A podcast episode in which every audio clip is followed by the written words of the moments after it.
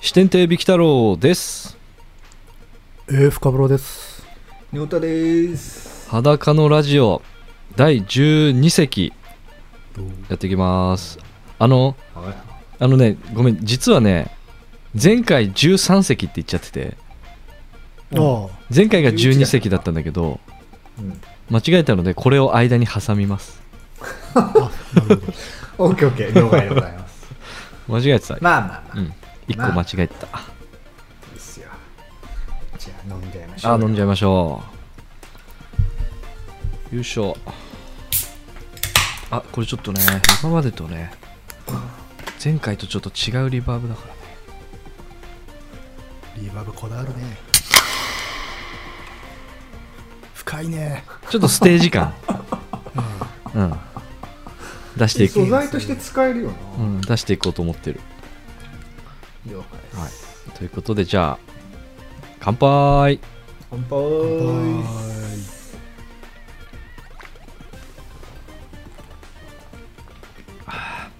カブロさんが今日はフライングしなかったねーい。うん。あのもう、すごいシミュレーションしたから。すげえ緊張してるじゃんじゃ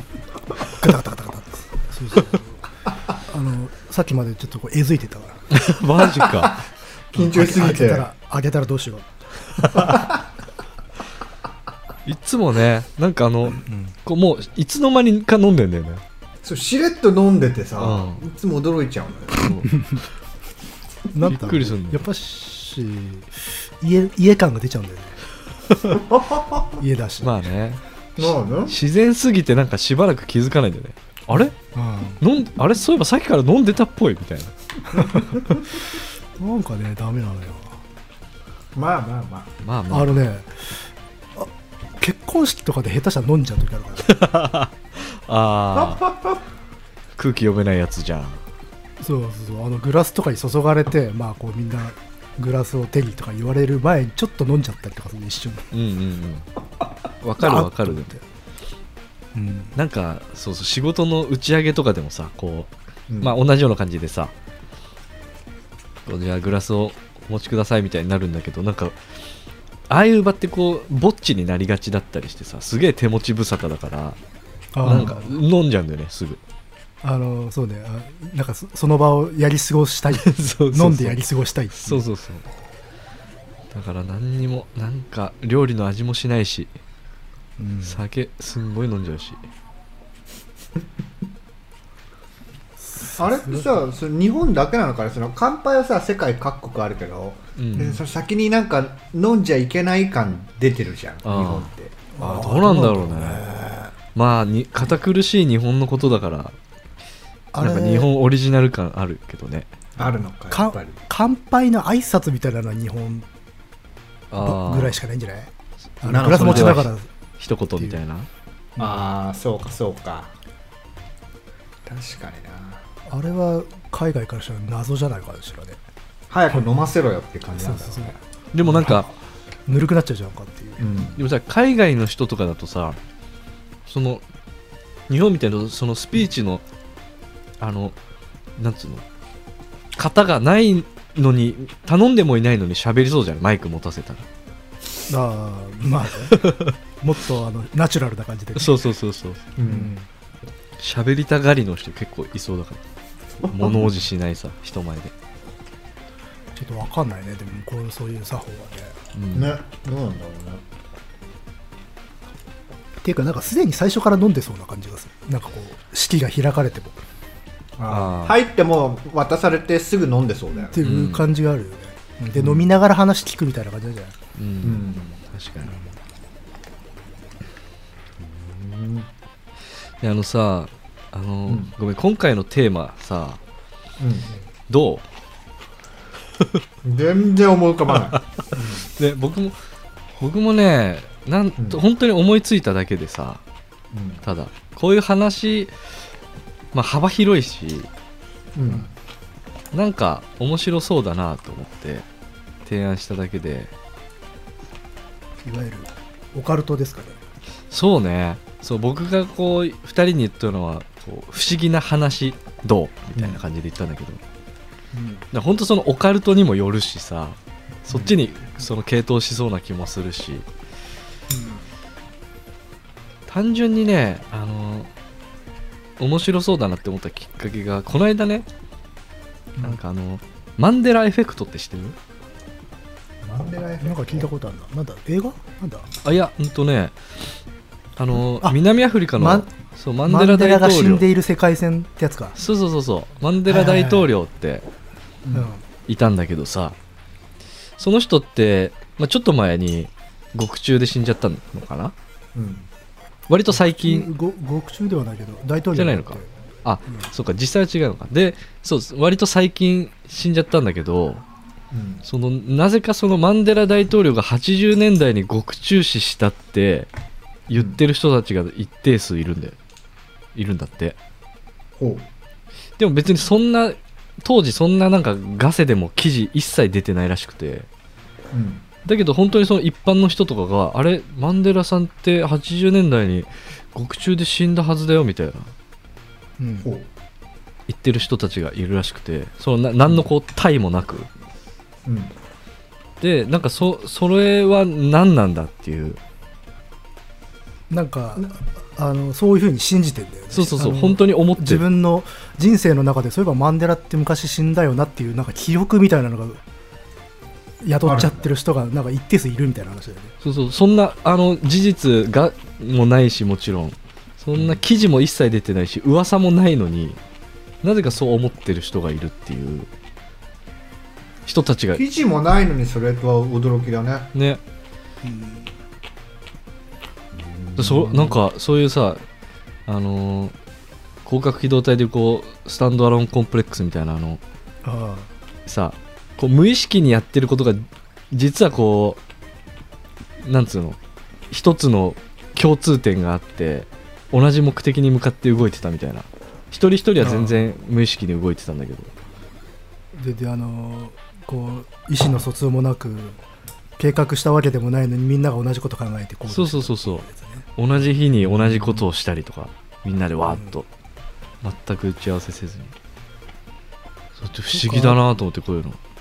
あとはいわゆる日本でいうとあの志村死亡説みたいなのに近いのかもねあああーなんかそういうね著名人のね小林亜生死亡説とかなんかあった気がする、あそうそうそうそうで、うん結構割とマジで信じていてあれは死んだでしょみたいなうんうんノリは結構日本でもあったからそれのさらにすごい版みたいなのがマンダラエフェクトなのかなとか思ってたよねそうそれうの、んでもそれなんかまあ不思議なんだけどそれのさ一つのその解釈の仕方が超オカルトでさああそれがそその世界線の話でささっ世き小界室さ線んちねらもっうと一個の世界線そうそうそうそううんあのパラドックス的な感じでその死んだっていうあのルートもあってうんマンデラが死んだルートじ死んじゃったルートもそのパラドックスの世界線であってそっちの世界線をちょっとだけ感じちゃってるみたいなその言ってる人たちがでも何がきっかけでそれを信じたのか信じ出したのかは気になるねねそう不思議だよねしかもそれが結構大量にいるっていうさうんうーんまあ考えられるのはマンデラって278年ぐらい刑務所入ってた人だから全く姿見えないので一度聞かされたらそういうもんだってなっちゃった人たちがいっぱいいたのかなっていうああ死んだらしいよああそっかそりゃそうだよなーねもうそじのゃまあ、まうんなんかこう訂正されなかったっていうはいはい長いこともう姿見せてないし勝手に死んでるんだろうなみたいなっていうのね、が無意識に思っでちゃったとかなんかな姿が現れれば、ね訂正意識の中で訂正されるんだけどその機会もなかったんでなんとなく強固になってしまったみたいな、うんうんあのまあ、それが多分科学的な解釈なんでしょうけど、うんうんそれがいやそういう話ってすごく面白いなと思ってさ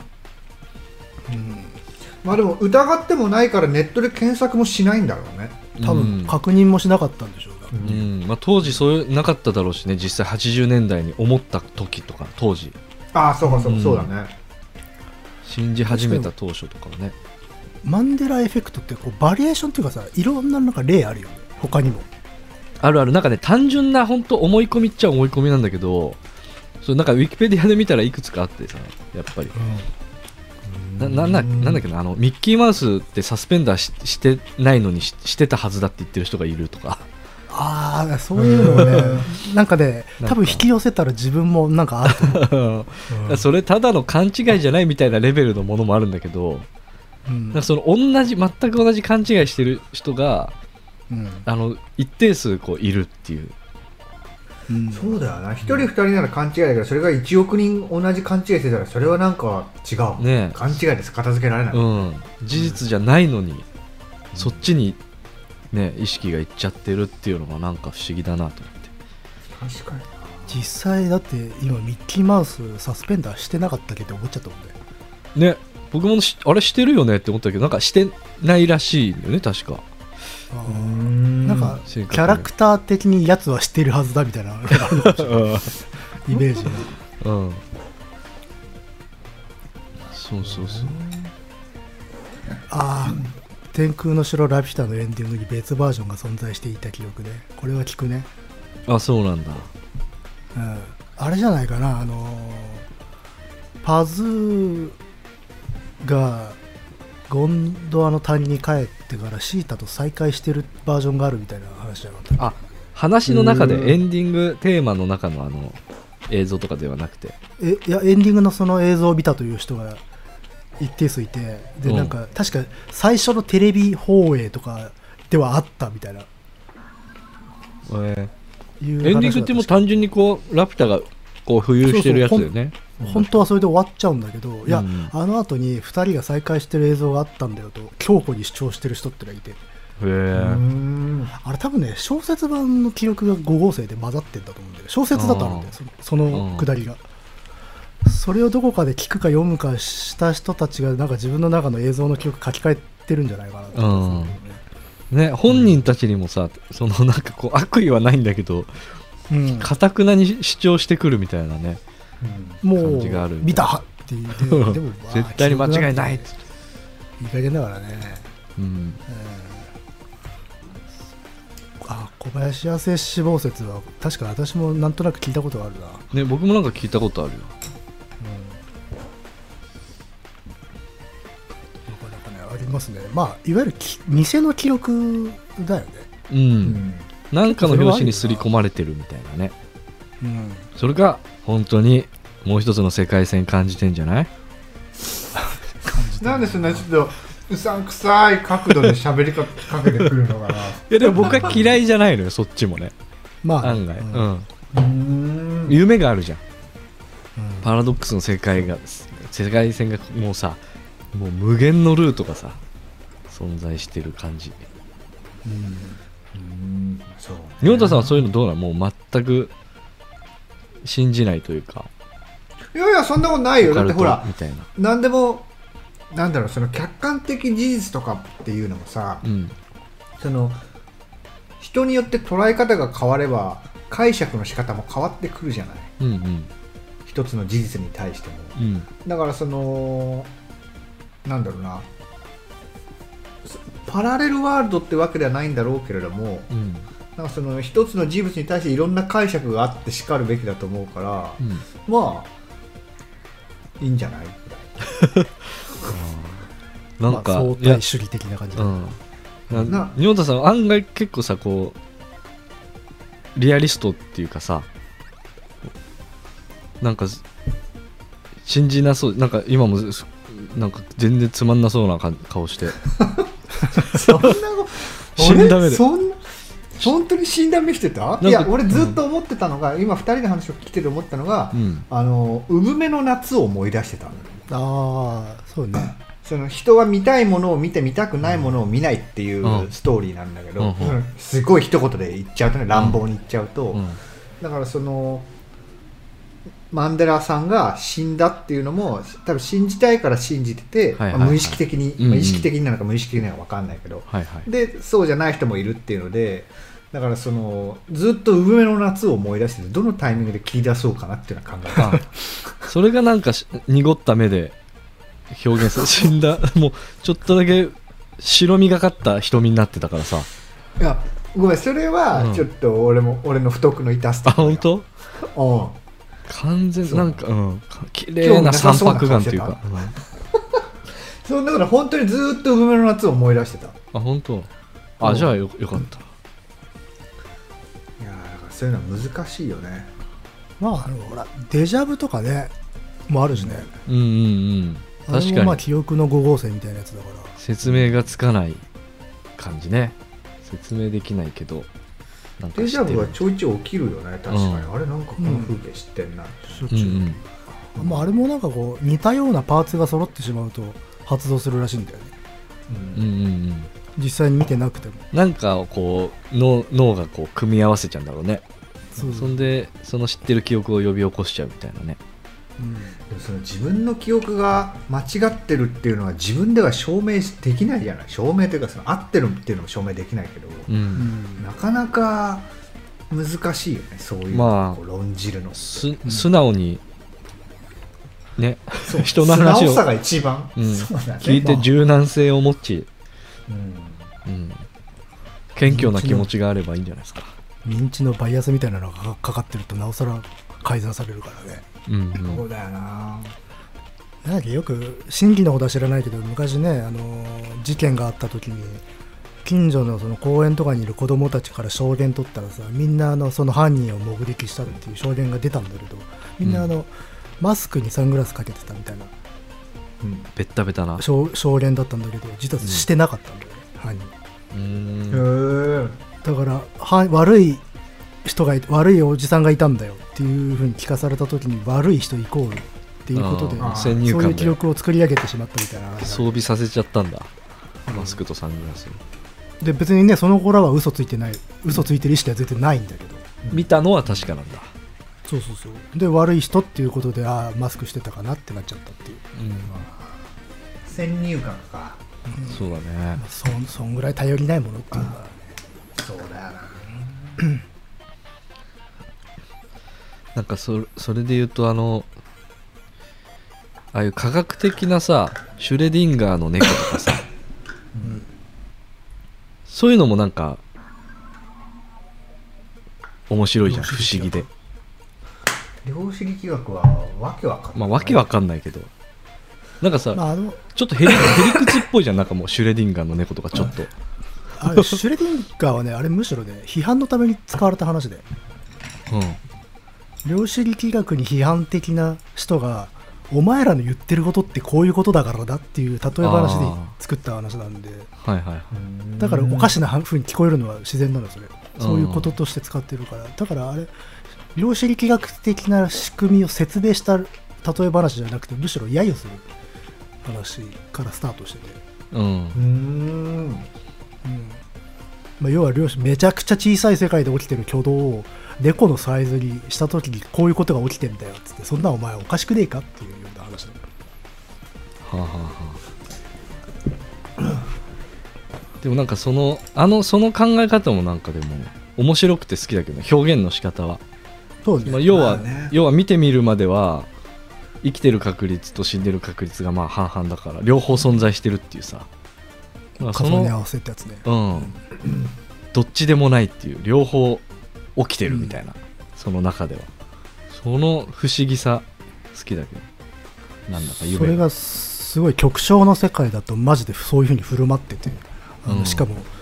そあの私測定できるわけだよそれそれが実際起きてるっつって、うんうんで小さい世界でそういうこと起きてんだけどじゃあでかい世界で起きえるのかででかい世界がいわゆるデコのサイズなのはあはあはあでこのぐらいのサイズに拡大した時にすあいわゆるシュレディンガーの猫の現象が起きてるってことになっちゃってそんなんあり得るっていう話なんで、うんうーうんん、なるほどねいわゆるママクロ的なかあの解釈をした時にそれがあり得るかみたいな、ねマクロとミクロっつうもんねあれそうそうそうそう。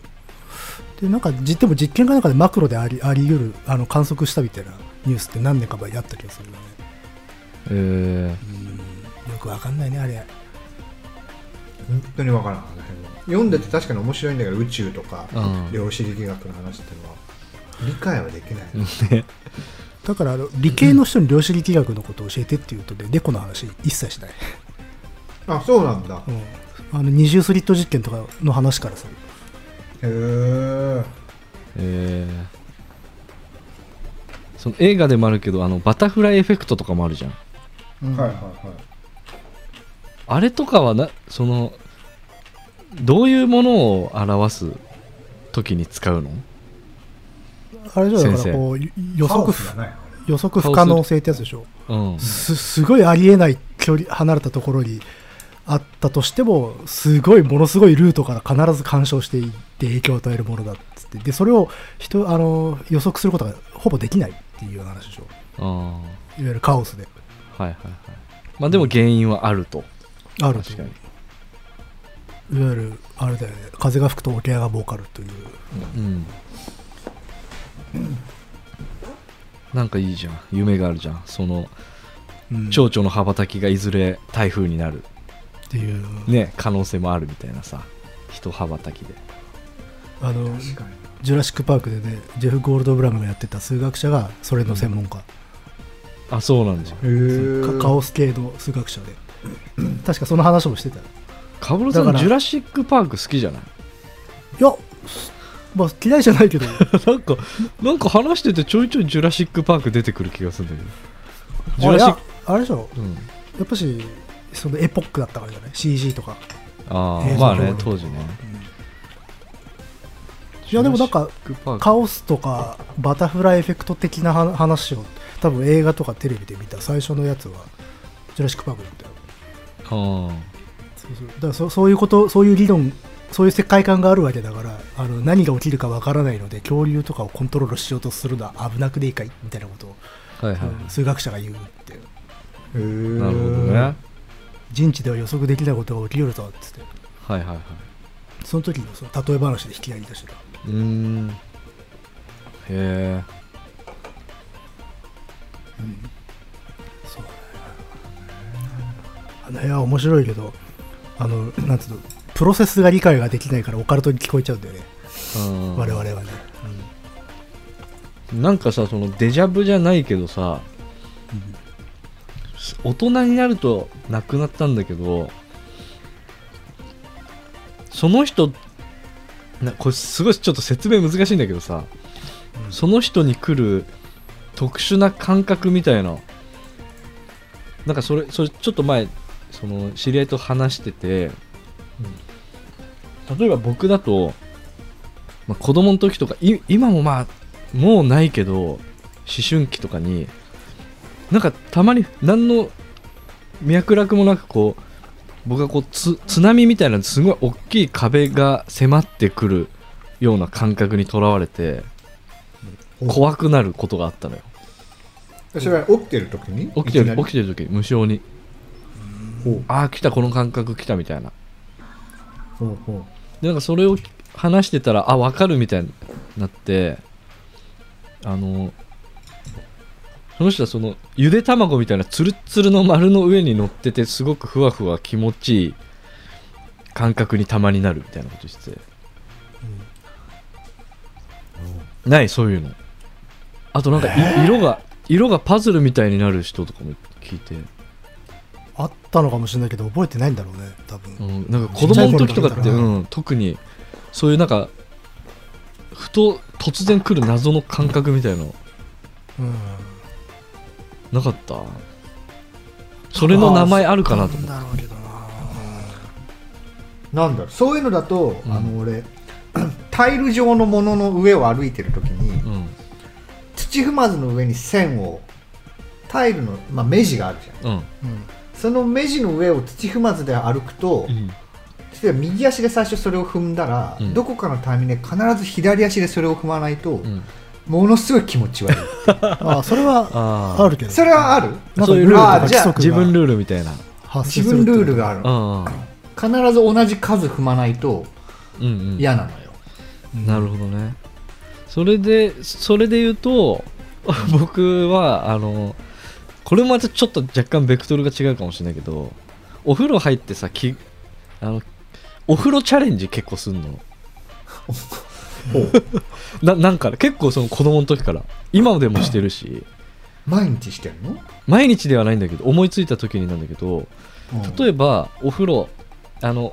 あその着替えをさ割とまあ適当にというか置いてるからば、うんお風呂入る時に持ってきたやつをうんあのパンツが一番上か T シャツがその下にあってとかいう順番が日によって違うのようん割とこう適当に持ってきてバサッて置くから着替えるやつをうんまあ、畳んではあるんだけど順番は結構違うみたいなそれを、まあ、必ずその決まった順番じゃなくて上からちゃんと着てくっていうだから今日もそうだったんだけど今日今日お風呂上がって全裸の状態でまず靴下履いたからねすげえな靴下絶対ありえない選択だな靴下履いて T シャツ着てだから T シャツ着てフルチンで靴下の状態が発生してるのよ一瞬謎いけどまあそっ分からからんではないねそうなんならそっから、まあ、冬だったらそのトレーナーみたいなパーカーとか着たりするからフルチンなのにしたえ順番には逆らわないのようんーそれが自分ルールなんだそうだったりうんあとだっけお風呂っていう着替えチャレンジかもしんないうんうんお風呂出ました出ましたその脱衣所に入りますあの出たので脱衣所に行くじゃないガチャンって出て出てそしたらもうその瞬間から目を一切開けずに最後まで着替えるチャレンジとかする それはたまにたまにそれは分かんねえなうわ全然それわはかんないなルールっていうか本当にチャレンジだなそうおもし、うんでもねそあのきっとこれが成就できたら何かいいことがあるみたいな願掛けみたいな意味もあって結構ね目開けたくなっちゃうの怖くてうんうんそういう目つぶ目つぶりチャレンジ結構するねだからねえな制約だよね自分に制約与え てあの制約と制約ですよクラピカ的なそうやつそう制約を与えて自分の能力底上げするって いう修行してるか毎回お風呂で、うんああ着替える時らにだからそれで僕の念能力が結構高まってるよねオーラが実務的な能力じゃないところがいいね、うんそういう謎のチャレンジ結構してるよね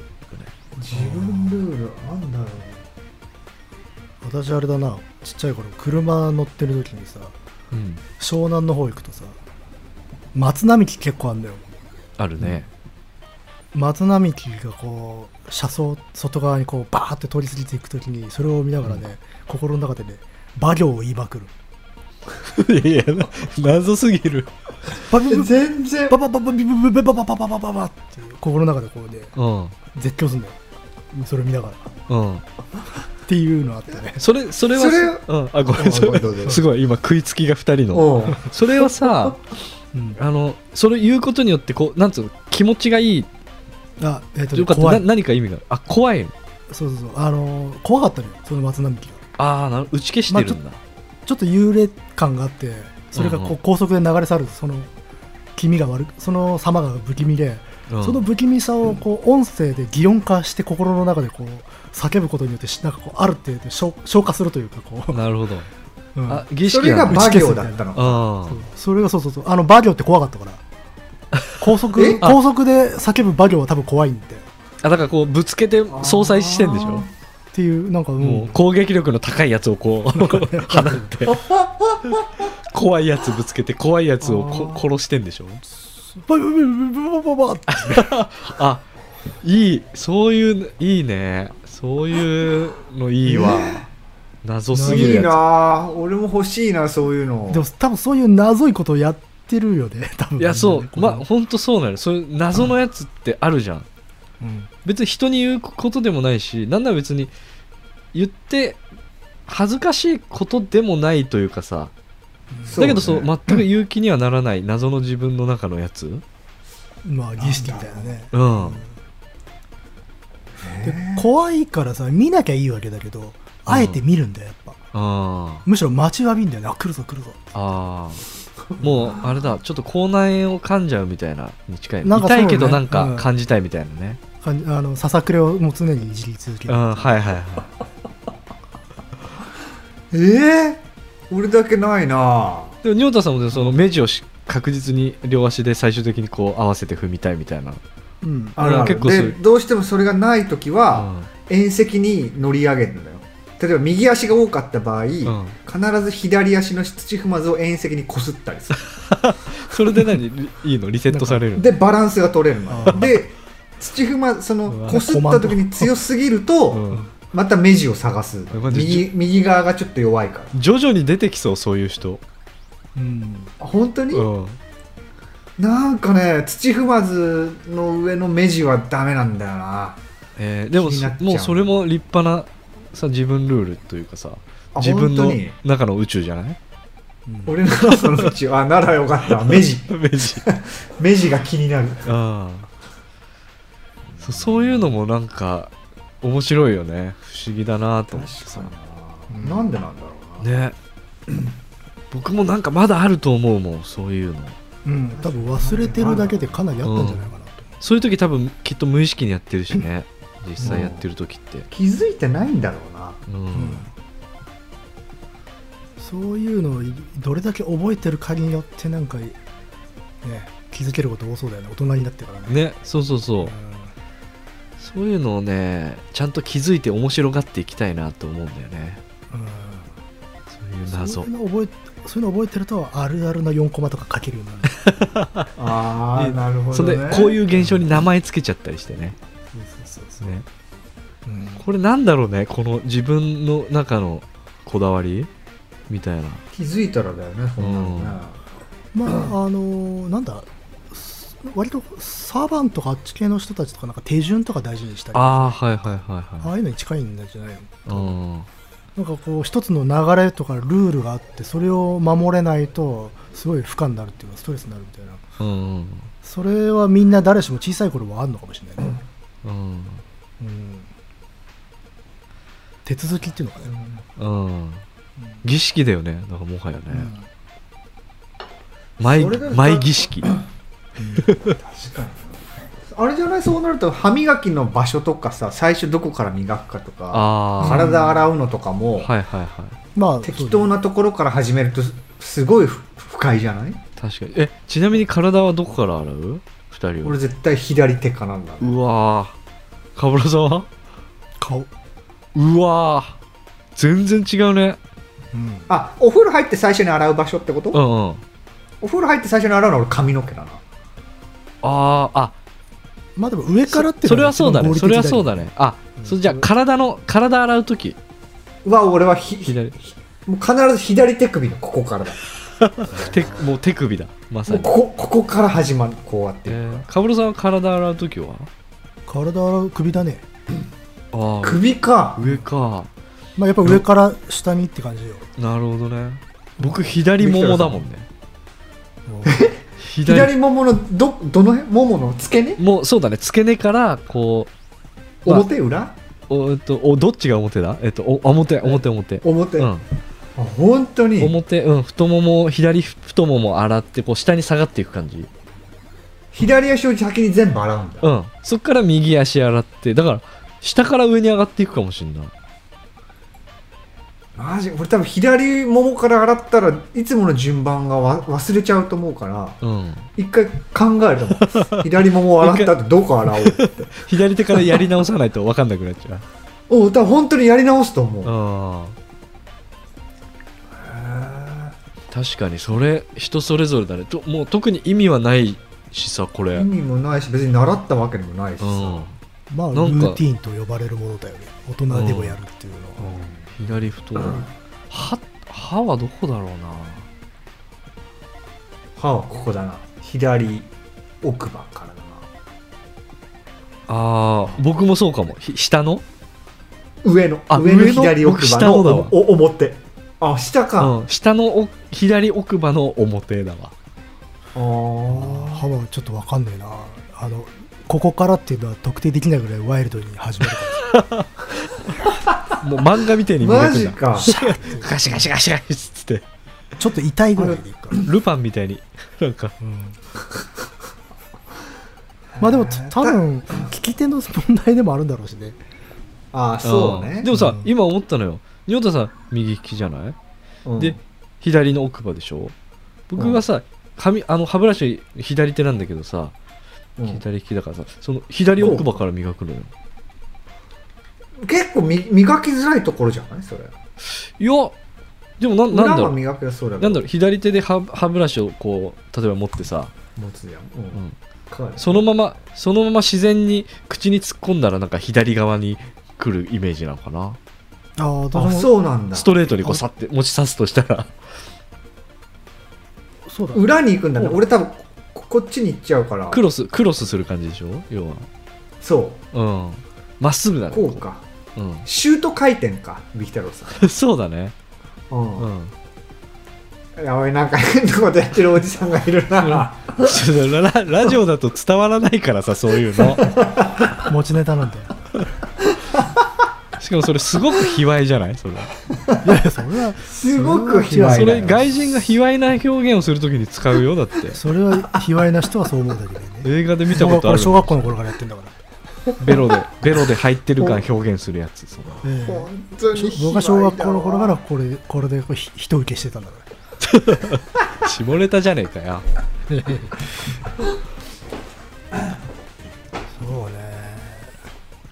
まあ確かにそういう意識してないのいっぱいありそうだねうんまあそのどこから洗うとか歯磨くスタートはなんだろうな実実用的な行動の一つだからさうん大人になってまで続くんだろうけどさっきのようなね、ね子供の頃やってたことってのはもう実用もクソもないっていう本当マジ儀式としか言いようのないことだから、ねそういうものはやめてっちゃうんだろうねどんどんね今日のテーマ「前儀式」にしようか前儀式掘り下げそたれいもだっったとらあるかもな前儀式なんかもっとありそうだわ本当なんか脅迫神経症的なところからこう儀式化しちゃうこととかはあるけどねうんうんなんかそうね、はいそうなんか自分の中のそういうモヤモヤっていうか嫌なものを排除したいみたいな、うんね、感じもとなんかわかるもんな、昔子供の頃本読む時うん、ちゃんとページが 1, 1ページずつめくれてるからすげえ不安になってものすごい擦るようになるのページをあ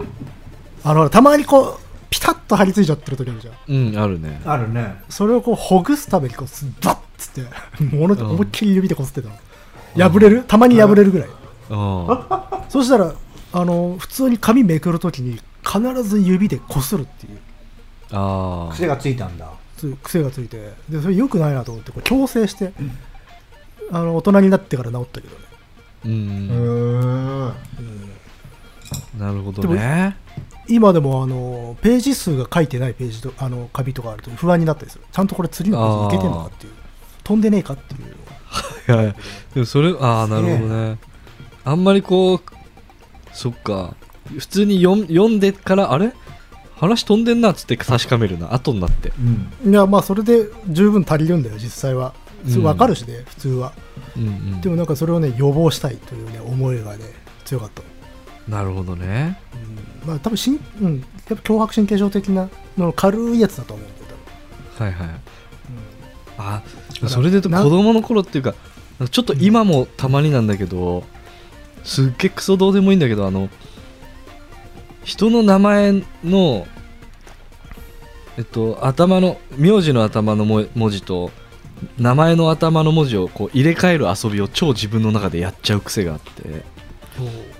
例えば、例えば麻生太郎だったら多う生アローああなんかああ技名見てみたいなああのあと海が加藤愛になるみたいなやつ、そうそうそうそうそううその遊びをすげえやっちゃうのんうんへー今でも今でもジョダギリ王とかさ いいじゃそれちょっとレベル高いな、んそうそうだからそう面白い、ねパッと出てこないな面白いのを探しちゃうんだよね自動的にはえーーそれは面白いば聞いたことバないイバイアンとジャバとかさあそういうレベル高めのを見つけたくなるの、初めて聞いたそれほんといまだにやるかもしんないーけケムラシンとか、そうそうそうそうそうそういうこと、そういいねケムラシンとかいいじ逆に入れ替えても成立しちゃう名前探したくなるねゃんうんそうするとなんか、ねなんか志村けんはコメディアンだけどケムラシンになるとなんか時代劇俳優みたいだなみたいなああ確かにね 逆にあのなんだろう例えば田村史郎とかだったら入れ入れ替えてもさうん名前になっちゃうそうだねしでも志村太郎っていうでもちょっと印象が変わってさ実際のその人から、ああその面白いんだよねへーそれ初めてそれいつからやってんのこれ気づいたの僕多分小学生ぐらいからやってるずっと 軽くちょっとでもチーク感あるねなんかあの教育に役立ちそうだと思うそうかなそうだからその今パッと出てきたのは結構お気に入りの作品たちなのよ ああとはあの朱二川炭太郎ねあえちょっと杉川丹太郎だと谷川谷俊太川郎じ俊ゃな太い郎そか杉川丹太郎になると全然ありがたみとかなんかいいでしょ偉大な人の感じがなくなるねううんでも朱二川炭太郎すごいパワーワードじゃないうん結構炭太郎っていいなそうそうそう主任官もいいな朱二川もなんかいいじゃんぜだから詐欺師だよね多分すごい朱肉をつねう作ってそうなんしそうねあ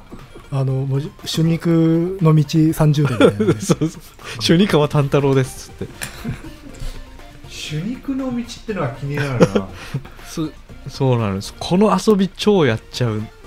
壁私どもは印鑑の影に隠れておりますが印鑑も主肉がなければ意味がない、標語まで作っちゃったもう朱二川炭太郎出来上がって る仕上がった今すげえな朱肉はつらいよの主肉は辛 いねキャッチコピーだねまあでも主肉作ってる人いるからね多分ねうんあーでもそれはなんかあのちょっとスピーやりたくなるんですよねあまあ頭の回ね転し力みたいのでまあそうね瞬発力みたいなのはあるだから僕、んある程度瞬発力がちょっと身についてるかもしれないそれに関してはあー確かにあのあれだもんねあだ名つけるの早いもんねあ案外それによあって自力が鍛えられてるかもしれないね確かにうんそうねいろいろねまあなんかね2人3人で飲んでる時とかにうそうだそう変なあだ名つけちゃったりん、とかししかも確かにアナグラム的なあだ名の付け方してる気はするわそういえばあ入れ替えたりとあうか、んうんうんうん好きなのかもしれないそうい今もう一個僕の、あのー名作の一つでえっとジュニムラくんねああジュニジュニムラくんジュニムラくんなんか一気に若くなった ねえジュニムラ君君名優名優うあ国村淳んそうジュニムラくんもね結構いいそのジュニムラくんになっちジュニゃ村うム君そうここれれいいなそれこれねマジで癖なんだよもううんだから今ちょっと最初にこの話しようとし思った時に2人のこう本名言いそうになっちゃったけどちょっとそれで あの危ない危ないそう例えそうになっちゃったけど危ない危ないと思うんう、うんタウダタウダゴケシえタウ郷ダ田ゴケ武シ志郷田武志 かタウダいいでタウダタウダゴケシそんなそんなそうそうか伸び伸びそういうのだったら伸び伸びたは変わんないんだな伸び伸びと変わんないね確かにいるの有名人で変わらない人みああ要はめ名字と名前の最初の文字が同じってことだよね、うんいるんじゃないそう結構いるんじゃない田ちょ村っと太郎みたいな人でしょうんんいるかなそういう人いそうおーいいそうだなそれはねうんそれを探したくなっちゃう な今度えねは変わんない人この遊びうんブロックできる人ねあいそうそうそううん 北の北の木北のキー北のキーちゃん出てきたああすもうもう大満足したからもうもう探せないカブロさんこういうのこう一番取りたがるから な何かと一等賞取りたがるからそういうゲームでもそういうゲームで今思い出したけどあれだわその小さい頃って我々の時代切符だったじゃないうんうんうん切符って必ず4つの番号が振られてたの知ってるああそうだはいはいはい あった全然覚えてないけうどんあの ?4 つの番号振られてたのよ端っこにそうそうそう端っこに4つの、あれを足し算引き算掛け算割り算を使って10にするっていうゲームはずっとしてたわあめちゃめちゃ高度やか面白いのこれがでもその必ずしもできるわけじゃないんだけど、うんうんあでもインテリだねなんだかそれはすごい面白かったそれはあれでしょレクター博士がなんか3歳ぐらいの時にやってるようなゲームでしょ まああ本当にだから仁天太さ才んがやってるもみたサいイなコパスなのかなうんなのかな、うんでもそう車運転しの時とかもその運転してる時はやらないけど誰かの助手席に乗ってる時はその今でもたまにやっちゃうのはその前のナンバーを見て、うんそのまあ、大体3つか4つあるじゃない、うんあああそれをこう10にするっていうあのがあってーへえそそこれ2段階あって1つ目は順番を絶対入れ替えちゃいけないなるでほ2どつ目は順番入れ替えて OK っていうあのでそれあすごい入どうれも替えないでなるむ無理だったらってことそうそうそうそうそううんっていうのはそれなんかさその学生時代とかに普通にシンプルに足し足し算でその10かなんかになったら両思いになれるみたいななんかそんなおまじないみたいなのあった気がするんだけ どえその切足し算符で切符の4桁を足して10にできたらああふ2人の切符をってことあうんその思ってる人と両思いになれるみたいな自分が思あってる人そうなんだなんかなんかそんな,、まな内容忘れたけどなんかそういうあ占いだそれもうんあったような気がするあのなは花びらみたいなもんだうんうんあ好き嫌い好き嫌いみたいなねあの飛行機パンパンって手を叩いてからここうれねカメラの構えしてうんあこれ僕らえ知らのないそれあ僕らの地域独特かもね飛行機がめちゃ多かったから多分ほでもあるあ地域ごとにああったりなかったりするんじゃないかな多分他の地域にもあったと思うけどそう飛行機が飛んでたらねまず手をピッて2回叩いてか二回ら、まあ、この手でくなんつうカメラを構えるポーズしてはいその枠の中に、四角いやつとかねそう飛行機を捉えるのうんそうすると1回っていうかカウント1でうん100回これしたら1個願い事叶うみたいあ見えてる間に100回するってことなうんあの累計あ累計か、だから見えてる間にいっぱいやってもいいんだけどうんそれでなんか100回だから貯めたら願い事1個叶うみたいなのあった初めて聞いたそれそれはあったんだよ我々の地域なは、うんうんうん本当にそういうのも謎だよね誰が言い不出思議しただのねちょちょっとでは思いつかないよねそれねうんねそのアイディア ね、うん謎すぎるもんルールがうんうん手叩くの何みたいなねねいやーまあそだから結構情報量多いんだよな子供の世界ってね、うんうんカオス無だ駄よねなこ無駄なことばかりだからみんな置いてっちゃったんだけどうん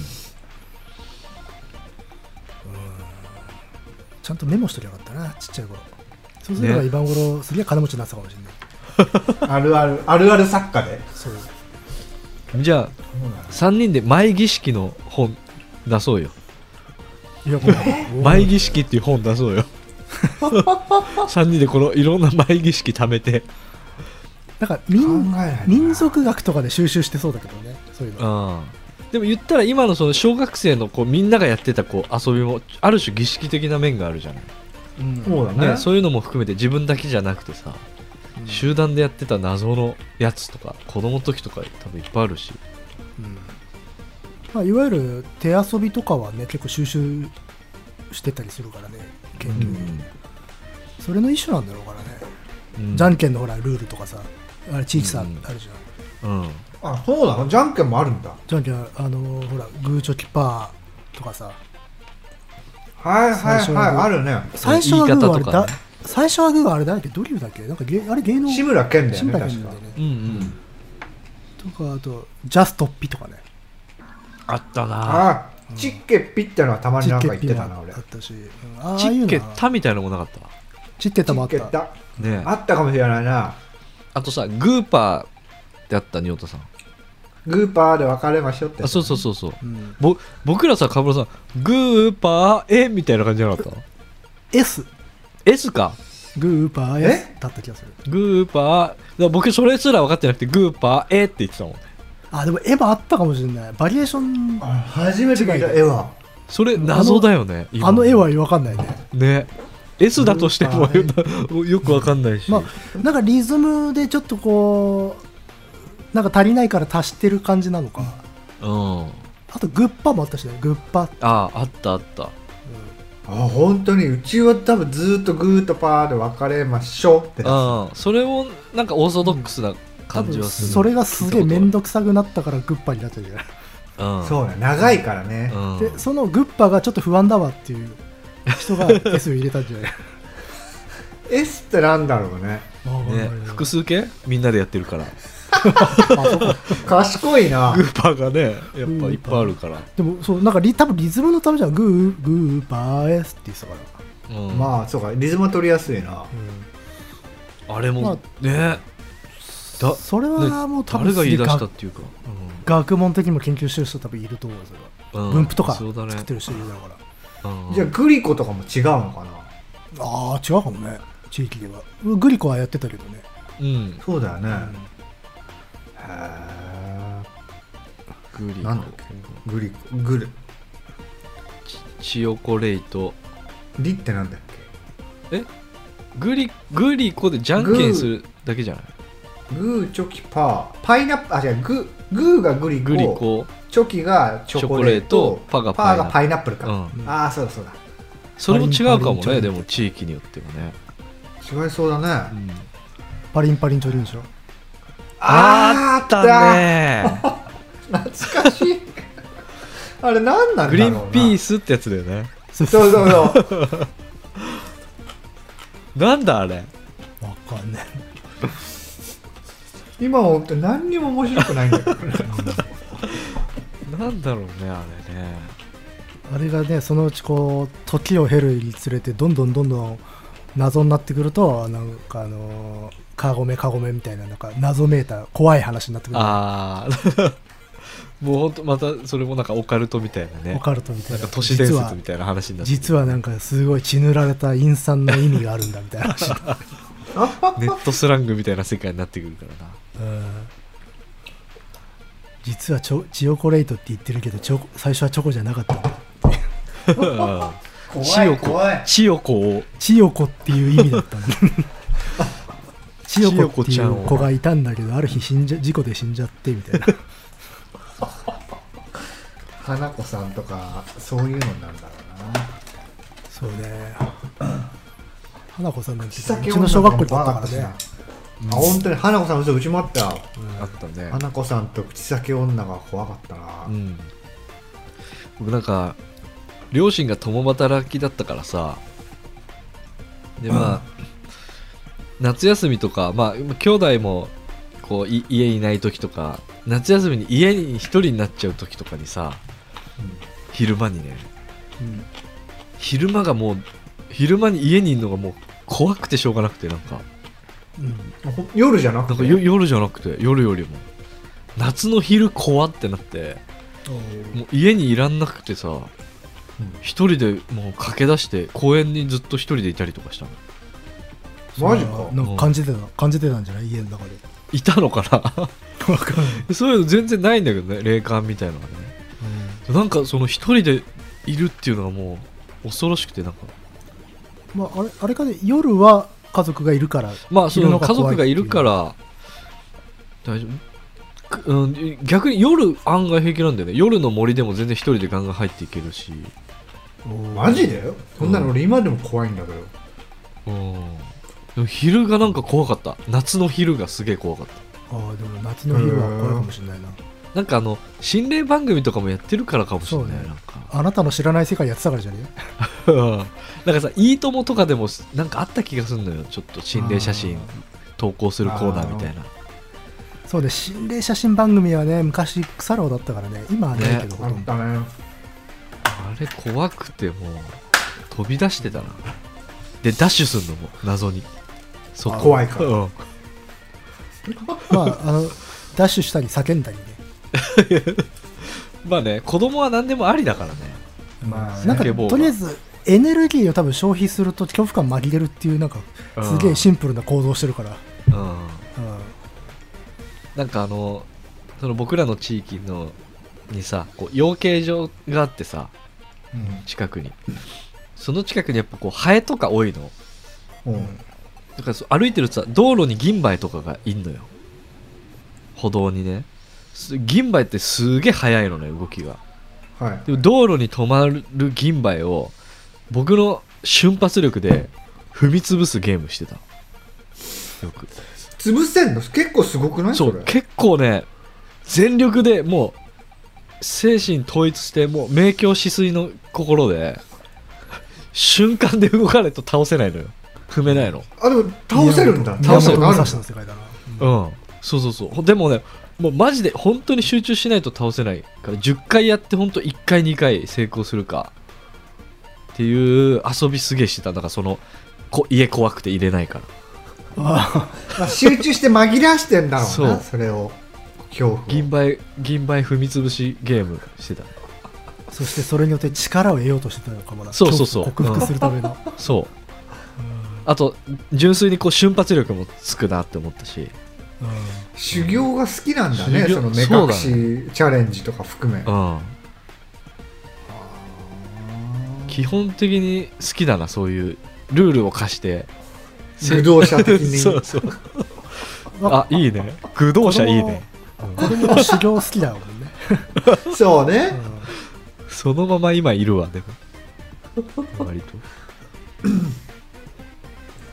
んいやーでもあれだね、くしくもさっきちょっと花子さんとか口先女ということで不思議な話に回帰してきたな。ああそうねうもう今あんのかなこの時代小学生でこっくりさんとかあさあねん今は今でなんか我々と違う形でアレンジしたものがあるんじゃないなのかなデジタル駆使してんのかな花子さんとかもこそうデジタル系のお化けとかいいんじゃないね、なんか LINE で LINE が来るの YouTube か階段なとかありそうだけどね。ねあそこあ、あの YouTuber の時いつも後ろにもう一人いるとかさ、そういう話ないのかな。それそういえばいつもあそこに後ろにいる人喋らないけど、あの人はなんかどういう役割なのって、え、そんな人いないよみたいな話はないのうんコメント欄がめっちゃ荒れるわけあねれそそうれそうでそうえ、誰、誰今のっつって。ありそうありそうなんかあの紫の鏡とかなかったあったあった、さっき言おうとした。言え何ちょっそとれ私紫の鏡って要は言葉だよねあれね葉紫そうその言葉を紫の忘れないといけないんだけど、そうそう紫の鏡っていう言葉をなんだっけ1歳週間覚えちゃって二十歳二十歳ままでに忘れないと、あの、なんか呪われて早死にするみたいな話があったっけうん死ぬみたいなそうそうそうえ紫の鏡っていう言葉をね二十歳超えて俺今もう覚えちゃったけ どまあまあもう大丈あ夫だた多と分大丈大丈夫よだから、うんあの10代の頃は誰かが集まっ集まってる時誰かがむ「紫の鏡」とか言うと「おいあそうそうそう そうやめろよ せっかく忘れてたのに」っていういいねコミュニケーションツールだ ねだから結構こうね、でもこうタイミングによって本気で怒る人もいるのでこうそうださねじ加減読みながらのちょっとギリギリなツールではあったっていうしゃっくり100回しちゃうと死ぬみたいなあーあったねねそれもそういうのに近いのが例えばさ紫の今だったら紫の鏡を忘れないでいると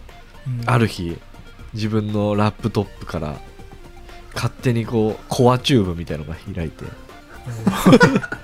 怖い番組ずっと流れちゃう止めらんないみたいなさあーそういうなんはいはいかその後のなんかストーリーが違うとかかもしれないね現代そはうね現あ代るあのかの、ね Windows のあのアイコンが全部紫の鏡になってたとかね うんただのウイそルれスじゃガんチのウイルスだよ ね普通にあのなフォルダ掘ってあのピンク探していいだけだから割り当いやーて変えてね気になるな今の小でもね学生の、紫の鏡はね、確か由来もあるんだよ。あそうなんうだ、ーなんんかやっぱ女の子が持って大事にしてた鏡とか、そんなような話だった気が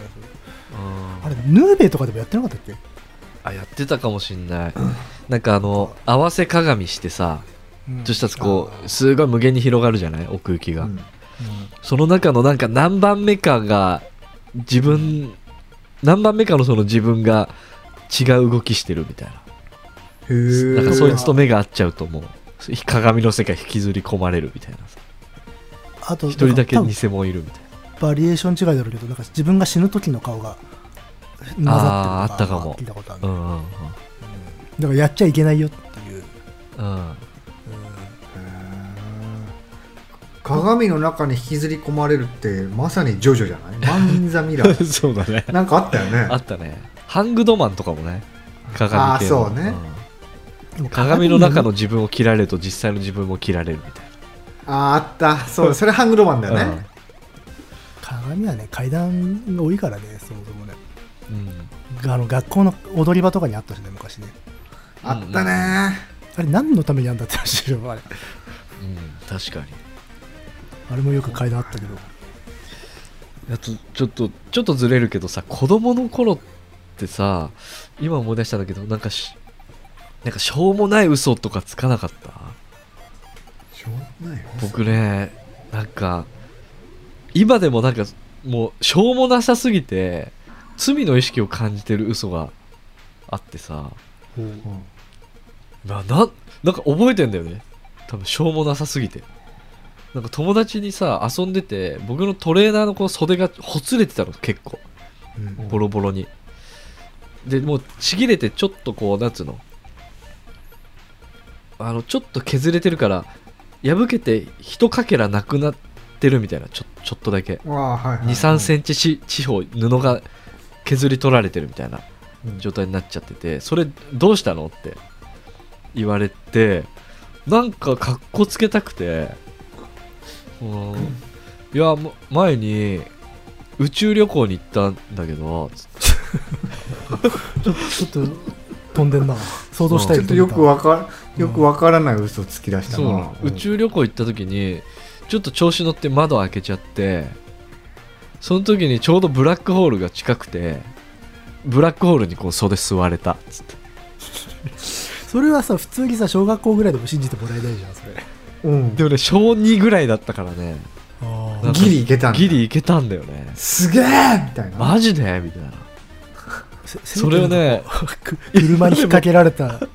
ギリギリ危なかったけど助かったみたいなそんぐらいかなと思ったら 1行目からもうえっていう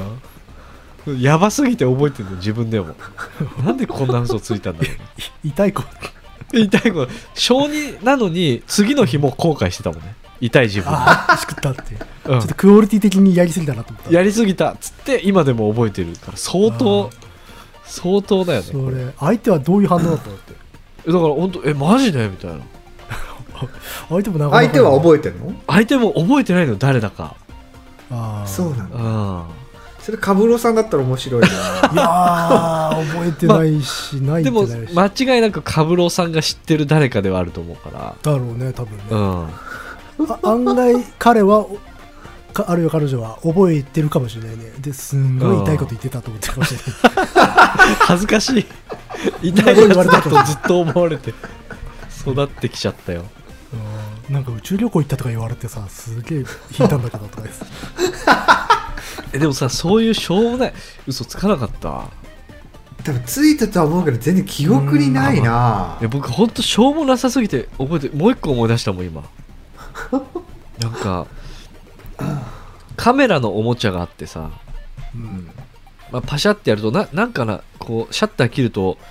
レンズからなんか飛んだりするのかな なんかちょっといろいろギミックがあって、いちいち面白い、面白カメラみたいな。これがどうしても欲しくてさ、で、母親に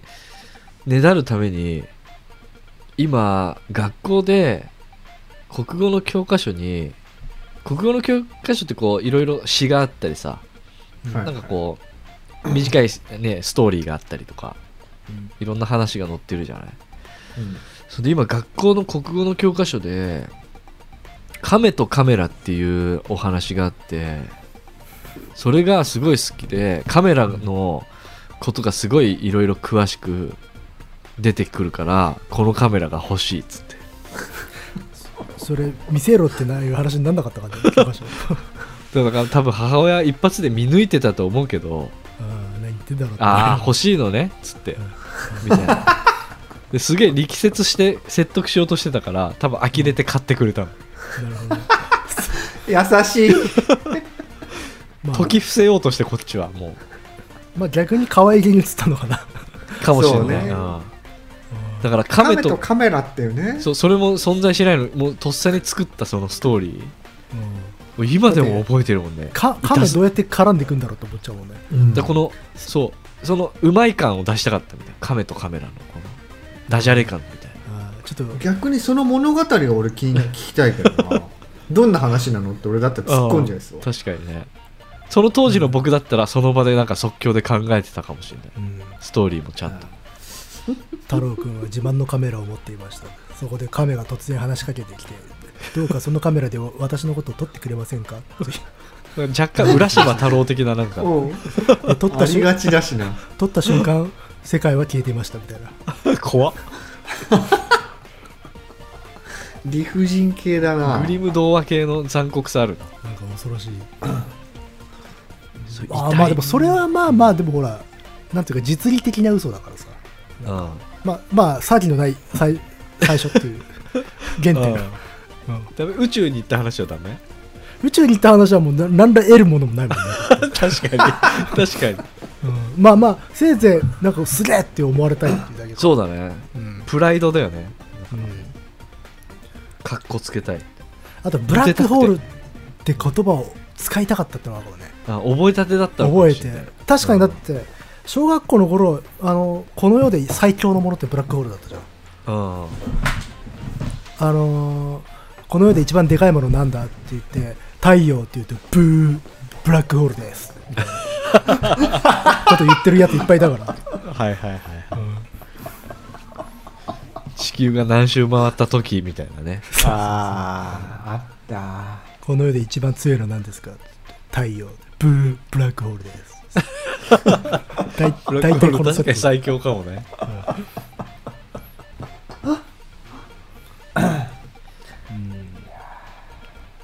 いやたななんだかんだ不思議な話はしてるねーそうだね、ちょっとベクトルは、うん、全然なんかうんまあ不思議な感じになってくる、ト子供時代は不思議だらけだったってことですよねああでもなんかこの子供の頃問わずこのさっきの前儀式みたいなうんこれちょっと興味深いなと思った今話してて掘り下げてみるなんかままだありそうだからちょっとうんちょっと持ち帰って考もいいえればいいよ か課題宿題に宿題宿題ちょっと持ち帰んないなんかももいいしよあったらぐらいで全然いいからじゃあ来月次回次回かなんかああればねちょっとなんかありそうな何気でがもいすいんるんだでしょよ、こうん細かくても何でもいいからもう本当に宇宙の宇宙旅行行った話ぐらいしょうもない話でもいいから それだったらあるんじゃない多分ねほんとちょっとした癖みたいなレベルでさ、うん自分ルールとかそそうういうことだもんね、うん前儀式それは多分、うん、いろいろあるとな思うんかありそうだよね僕も今パッと思い浮かばないんだけどなんかありそうな可能性が俺寝るとき絶対上向いて5分後ぐらいに右向いてじゃないと寝れない ちょっと言わないでまだあーごめん取っとこう取っとこうせっかくだ からオッケーオッケーいいよいいよ多分多分あるわかそれは考えれば考えれば出てくるとああそう、ね、寝る時で言うとあるもんね僕も、思う、うんまあ、もう話しちゃうとさやっぱ寝る時ルールあるじゃん絶対、ある絶対ある、ね、体勢とかうん、僕もやっぱ主に右向いてあの抱き枕が必要なんだよねはい抱き込んでね、眠りたいこう片手でこうんうんうであと欲を言えばこう股に布団を挟み込んで寝たいっていうあああはいはい安心するよねそれはね、うんそういうのはねでちょいわかちるょいくの字で寝たいっていうのがねベストだねたまに挑戦で左向いて寝るときあるけど絶対寝れないからああ本当あれはああうん絶対上上からの右で寝れない時に左みたいなあのーで左がねリーサルウェポン的な扱いなのはいはいはい今でもね犬がねでかくて あのなかなか思う体勢で寝れないのよああはいはいそう犬がね縦横無尽に寝てくるからさーうんルールマイルールないからあい つルール無用がルールだからねうんもう超自由かっけにえなひっくり返って寝てるガーガーいびきかいて寝てるからあとあれかそうな子供の頃からあのかけなくていいタオルケットってないかけなくていいタオルケット風え風合いを堪能するためだけのそうそうあえあでもだあったかもだから結局くしゃくしゃなんかそういうのを、うん、抱き枕的なそうさ、そうそうくしゃくしゃにしといてもかけねえんだけどたまにこうふっとほほうとかにこ うすり寄せてうんいいねっつって愛眼ケットね愛眼ケット愛眼ケットかけないんだよ体にはえそれはベッドで置いてあるのそのくしゃくしゃっとした状態でもうなんか片隅にあってかけなくてたまにちょっとふっつってふっと頬につけてうんってなってで逆にずっと見つけてると温まってくるんだよあひんやりとしたその風合いベストだから、はいちょっとそ冷やしてれるわかるわうんわかるわかるあもう完全にアイスの扱いみたいになってるうんあとなんわかかるそれあとなんかそう顔顔を横向きで寝てたとしてあと下にこう手をおちょっと置きたいなっていう時とかないあこうちょほちょくほっぺにチョクはね俺あったかくなっちゃうのあよだからそれの防止のために間にタオルケット挟むみたいな あそれで言うと俺枕の下にたまに入れるのあそうだねあそうそうそだうねそれに近いあのあのひんやり求めるなんか行動ある感よじねあるよね、うんうんそのでだから暖かくなってもう出しちゃうひんやりを求めるがゆえにあのほっぺとこのタオルあほっぺと手の間にそのタオル、うんタオル気ケッ持トちい挟むんだい冷ためのタオルケットを挟み込ませるっていういやあるんだねひんやなんだろうなあひんのやりは求めるよね求める,、求めるのようんあのなんか新鮮な隙間とかに手入れたりするもんで、あここ、はいはいここの隙間小1時間触ってないっつって、お俺もねわかるわかるうんうんわかるよ不思議だわあでああいうのって多分ちっちゃい頃から続いてたりとかするから、ーうん一番なんか幼児性がなんか保たれてる空間なんだろうねあそこそうねそういう幼児期のなんか性癖に近いかもねこうエクスタシーみたいな気持ちいいからう、そんまあだって続けちゃうみたいな股に枕挟みたいとかはさ結構あれ幼児性高くねああそうかもね子供の抱きたい頃とっかてもねそうとか丸く固まりたいからさ、うんもううもうななんだったら5センチぐらいになりたいっていう体がね丸くかくえ結構猫背で寝たい人なのビキタロウさんはいやそこまででもないよちょちょっとこうほんくの字ほんとかひらがなの「く」みたいなおー感じがもしくはねなんかね一層普通に普通の仰向けでもいいいいねうーんでも寝方は本当いるあの一時期ううつ伏せがずっと好きでさうん多分二十歳ぐらいまでずっとうつ伏せで寝てたもんねうちの親父ずーっとうつ伏せだよ、あ本当。うん、よく寝れるなと思ってへでも若い時ずっとうつ伏せだったんだよねー落ち着くんだよそれが寝方は確かに個性出るかもしれないねう不思ん、ね、多分そうね議だよちょっとね考えておこうかなんか次回にうん可能性を感じるんだよなこのテーマそう、ね、であの何もないっていうパターンあるかから一まあまあ思ったよりなかったパターンあるけど次回そうねちょっとなんとなくえでも思ったほど細かすぎて誰も共感できないみたいなあーでも僕的には個人的にはそういうのが好み誰もよくあそうなうのんそれカブロさんのあの松,、うん松林の話超好き、パピポポポポポポポポうん、それそれすごくいいよ あでも謎すぎ て、他人に理解できないのが多分一番うん、いいと思いまグすッとくるんだそううん、どんなに小さな話でもいいからなんかもう意味不明なほものほどちょっと好物だったりするかうん個人な的るにほどねオッケーオッケーまあまあちょっとなんかあったら拾って探しとくわら、うん、メモしとこう気づいたらなんかラジオかなんかでねあの人には全く理解されないけどこれが怖いみたいなネタやってた時があって多分それうんの編集だよ、ああうんそうだねそれのシリーズ化もできそうだねこれが怖いこれが好きとか、ああったじゃんあの子供の頃とかさ、なんか知んないけどあれ怖いんだよなっていうああわかるわかるあったでも全く説明ができないし他人に言ってもは何がっていうの、うんうんあれは多分多くの人が多分あるからねうんうん僕もある図鑑の深海魚の絵が超怖かったあーでそれも多分他人が見たらそんなにグロかったりとか怖いわけじゃないっていうやもん、うん、つはあれでしょあとフック船長怖かったすげえあへー、えなんか知んないけど、そういうのあるよ、なんだろうんあの家怖えなとかあったもんあああの家なんか怖えなっていううんうんうんとかここの遊具のパンダの目すげえ怖とかそれはデザイン性の問題じゃないの目がいっちゃってるやつじゃないのいや多分ね結構ある世じゃん間的に見たら可愛いし、描いた人も可愛いものだと思って描いてんだけどなんか絶妙なこう角度というのか開き具合的にこれ怖くないかいっていうのは、まあねそうですね角度的にそれがカブロさんをこううん殺しに来てたんだろうね、っていうのはあるしね、 あの、まあ、木が怖いとかもあるしねあの木怖いなとかああでもあマるジかもしれない感受性が豊かなんだねままああ、ニョータさんはもう、ね、あると思うよ。ううんん、えニョータさんはもう欠落したもう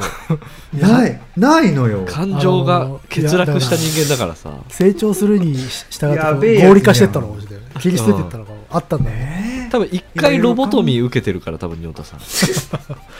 ッターいや選びマジでうんなんかカッコのスノーウェル的なやつか そうだよやだなそうほんとシャッターアイランドみたいにこうまあベタにうんその自分が信じてきてたなんつうのしあのやべえやつを追いかけてたら自分がまあその一員だった的なうんや だなやだなそれはマジかよないんだよな本日の分かんない忘れちゃってんのか、うん、まあまあでも多分ちょっとかんあると思うから考えると、うん思い出すかもちょっとね今今でちょっとも掘っ一て個思い出したからあほんとなんかその自分ルールうは、んうんこれもちょっと幅広くなりそうだけどねいろんなこうジャンルがありそうだからさまあなんかこれそうね好き嫌いとかさねそうね感覚的にってことか、うんなんかこれしないと嫌だみたいなねはいはいはいちょっと前儀式みたいな MG MG MG MGSK 第5かな ちょっとじゃあそれを次回テーマにしてやってみましょうかはいはい了解でございます、じゃあ今回はこの辺にしときましょうはいはい了解でございまはいすではでははいお疲れですではでははいお疲れ様でしたおさ疲よれな様でらしたさようさよななら